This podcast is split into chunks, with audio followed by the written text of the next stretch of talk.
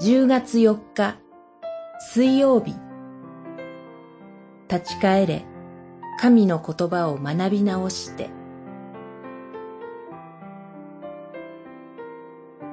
イザヤ書31章。イスラエルの人々よあなたたちが背き続けてきた方に立ち返れ。31章6節。あなた方が背き続けてきたと言われても、それを自覚することは難しかったでしょう。しかし、実際に背き続けた心が、助けを求めてエジプトへと下るという決断に至らせています。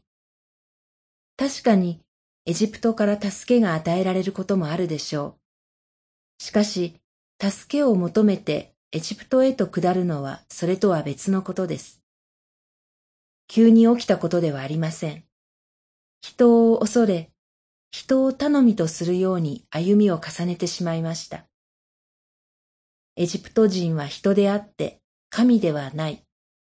その馬は肉なるものに過ぎず、霊ではない。霊である神の助けを受けて歩むことを学び直す必要があります。その助けによって主の民の歴史があります。翼を広げた鳥のように万軍の主はエルサレムの上にあって守られる。これを守り、助け、かばって救われる。そのような神の権威と力を見続けてきたはずです。主は知恵に富む方、災いをもたらし、御言葉を無に帰されることはない。神に立ち返る道を進むほどに背き続けてきたと知るのかもしれません。